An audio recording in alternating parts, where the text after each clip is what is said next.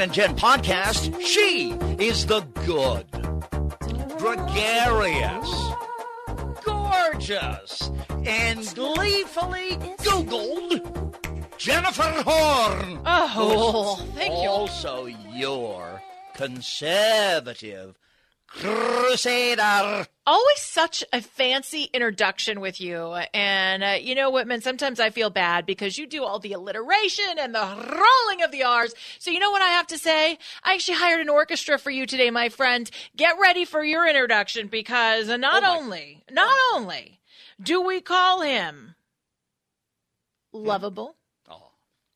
liberal, Mm. but we all call, also call him the loyal Mm. And the lovely Oh. Brian Whitman. Oh. I brought in that uh, orchestra just for you to punctuate the fact that you will be here giving us all of your liberalese I'll add an L word. all day long. Loquaciously liberal. What's lo- loquacious? Lo- eloquent. Sounds like a name. Meet my friend Loquacious. Yes, I, I dated a girl named Loquacious in high school. My parents said, good for you. So, Whitman, I don't have to tell you that, um, well, maybe the understatement of the year is that there's just a lot going on right now. Yes, I, you know, I, I checked the scoreboard here. Where I think we're maybe in the top of the eighth, uh, maybe. Uh, uh, You never we- know. You Right. never know. it can all change in uh, in in one in a droplet or two. That's right. And uh, so let's just kind of recap. So we've got not only do we have a Supreme Court uh, just uh, well a nominee for the Supreme Court undergoing hearings right now. We have the president recovering from COVID, hitting the the campaign trail really really hard.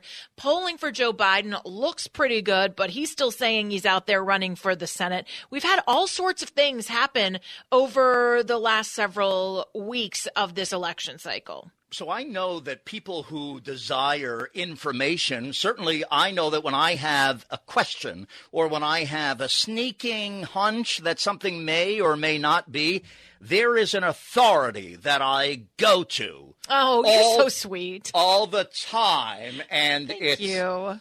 Google. Oh, Brian? you should not be using Google because Google is very liberal and they they're they're going to be skewing some of the answers that you get. Really? Now, now, it's an interesting question, actually. Yes. Well, Google's a search engine. uh, And when I asked that woman inside my phone, I won't say her name because I don't want garage doors to go open all across the world. Her name starts But- with A. Actually, she doesn't really answer many questions. She links you to those on the web who might answer it. Yeah, that that's true. And Google, just be forewarned that Google still is the most popular search engine, but you've got to be careful, especially if you're a conservative crusader like me. You have to be careful if you want to get the real information. Actually, all Americans should be careful because Google likes to tell you what Google wants you to know, and that's pretty dangerous. Kind of like Facebook and Twitter. Well, algorithms are the word He inter- invented the internet, didn't he? Algorithm. Well, Al Gore. I mean, I'm a vice president, of algorithm Gore.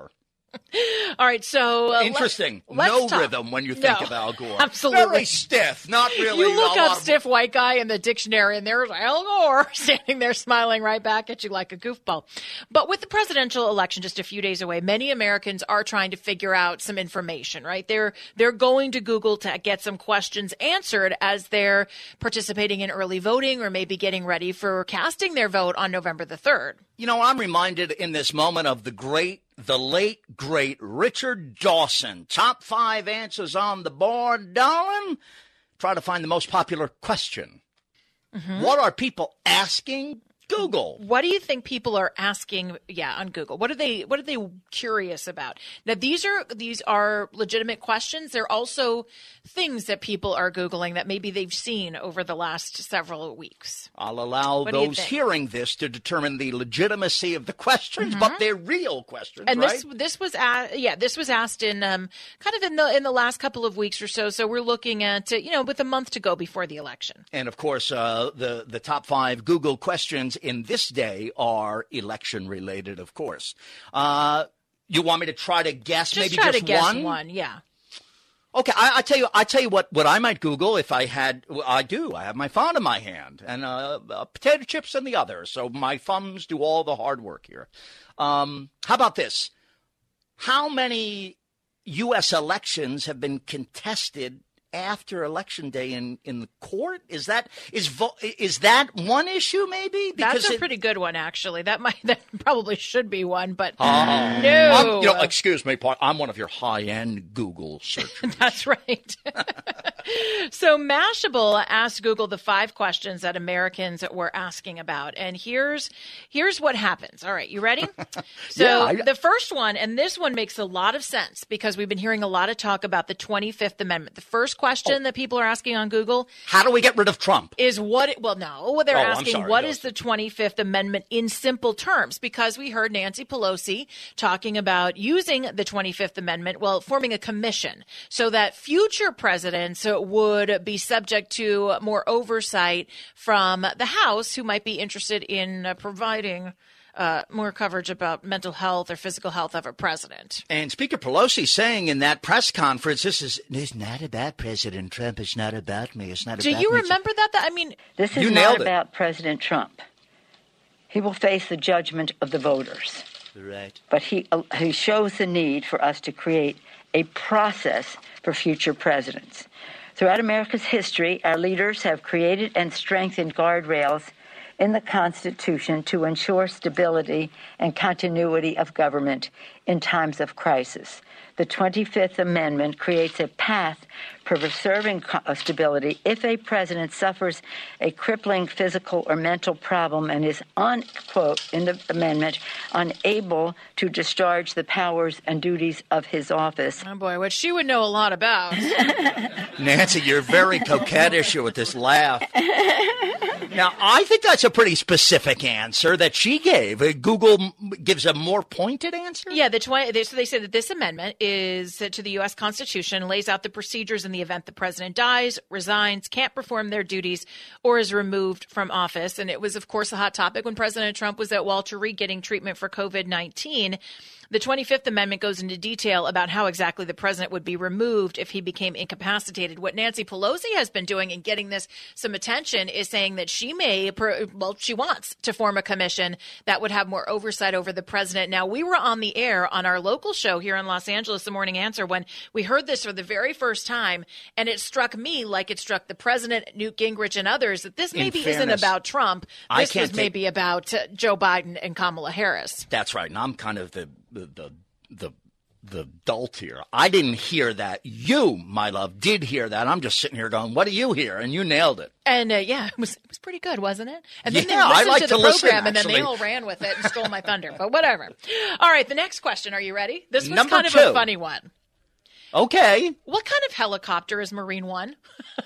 a very, very fantastic, one of the great helicopters. It's sort of like not a whirlybird. I mean, it's sort of like not a rickety. It's sort of very, very high end helicopter. I mean, it's not. You know, President Trump used to have an, uh, you know, an airline. Uh, yeah, yeah, Trump Air. Trump Air. That's right. I Correct. flew on it. Actually, did you really? I did. Well, I grew up in New York, and New York to Boston was a big uh, was a big flight every day, many times a day for Trump Air. But now, of course, he has to deal with taxpayer funded air travel, which is so bad. Well, it's but not as good. Marine One is sure. fantastic, right? Well, well, yeah, Marine One I think is is probably pretty nice. That's for sure. And uh, so here's the answer from Google. They say Marine One is a call sign of the helicopter used by the U.S. Marine Corps to transport the President of the United States. He was flown recently from Marine One to Walter Reed on October 2nd after his COVID diagnosis. It can be any one of a fleet of VH-3D and VH-60N helicopters from Sikorsky, according to Popular Mechanics, and they eventually will be replaced by the company's VH-92A helicopter. How about Does that? anybody like VH1 anymore? I like some of those I still videos. watch all what? the reality Air, shows. What? What? Aviation? I'm confused. Oh, I, I don't know. I think it's all.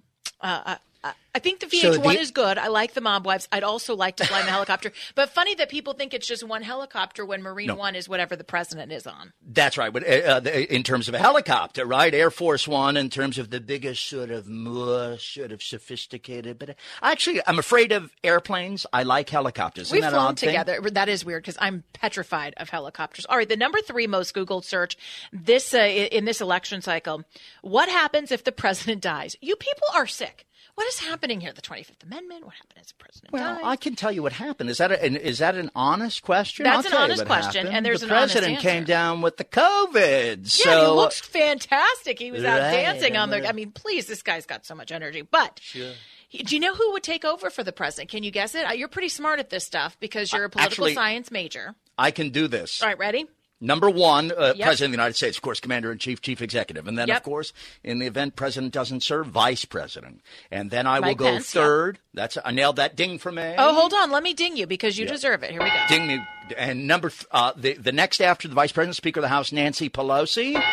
And here's where most uh, government experts fall off the wagon. They, do. can't give you the fourth. I'll tell you. Go straight to the President's cabinet, Secretary of State.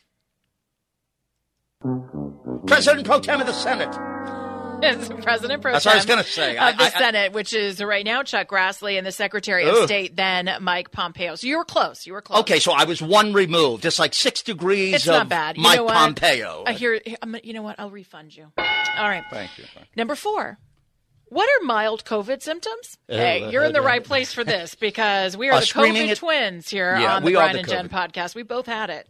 Yeah, we had it. Uh, I would say I, I, I learned in this election cycle one of the mild symptoms, maybe not so mild, of COVID is erratic debate behavior. Is that, that what wrong? wrong? That's what's wrong with Joe Biden? Is that what it is? But I mean, he's but, but Chris. Has he I mean, figured out what he's talk a- running for hold yet? On, hold on, wait, wait, wait, wait. My time. I mean, he's interrupting too. So, would I have two minutes? You have two okay, minutes. Uh-huh. so I would say I have two minutes, and how about this? I have all of the two minutes of Joe's two minutes that I would like to have. Brian, Joe Biden is not playing with a full deck. That's right. Mr. This is not somebody you can have as your president. Can't do it. That's absolutely right. Because you know what he's going to do all day? That's it. He's just going to laugh his way um, through it. That's for sure. sinister. That's a sinister laugh, Well, isn't it? Come on. I have to remind you of this. You know, we have to come together. That's why I'm running. I'm running as a proud. Democrat for the Senate. Whoa! Well, I, Dude. these you're ballots they're running for the mailing to us are all screwed up because it says he's running for president. All right, finally, Google search number five, and this is this is a weird one. This surprised me. Oh well, you know, some internet users are not in the mainstream. It's a smart question. I just didn't realize so many people wanted to know. Are you ready? Yep.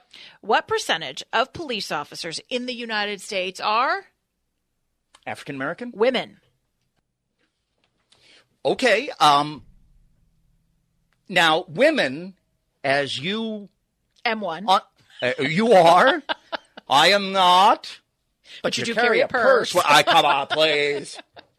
How about this? Uh, women, uh, in in terms of world population, or maybe it's America. I think it's are actually, uh, you know, I think we're at 51%, aren't we? Don't we have yeah, like, it's a little few bit more. than men. I mean, there's there's a few more women out there, which for guys like me is playing the odds. Really, I mean. So, uh, All right, uh, so here's the, the but I. I, to, I think it's maybe 29% or 33% of women, uh, of, of police officers are female. okay, give me that number again. You think it's uh, what? Fi- what? Final answer. What do you think I, it is? I would say that, and well, I would say, as I, 33% of police officers, Sorry.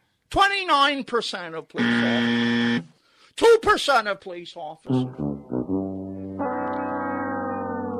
Americans are wondering now about police gender distribution. According to a 2018 FBI report, only 12.6% of police officers in the United States are female. Say the number again, my love. 12.6%.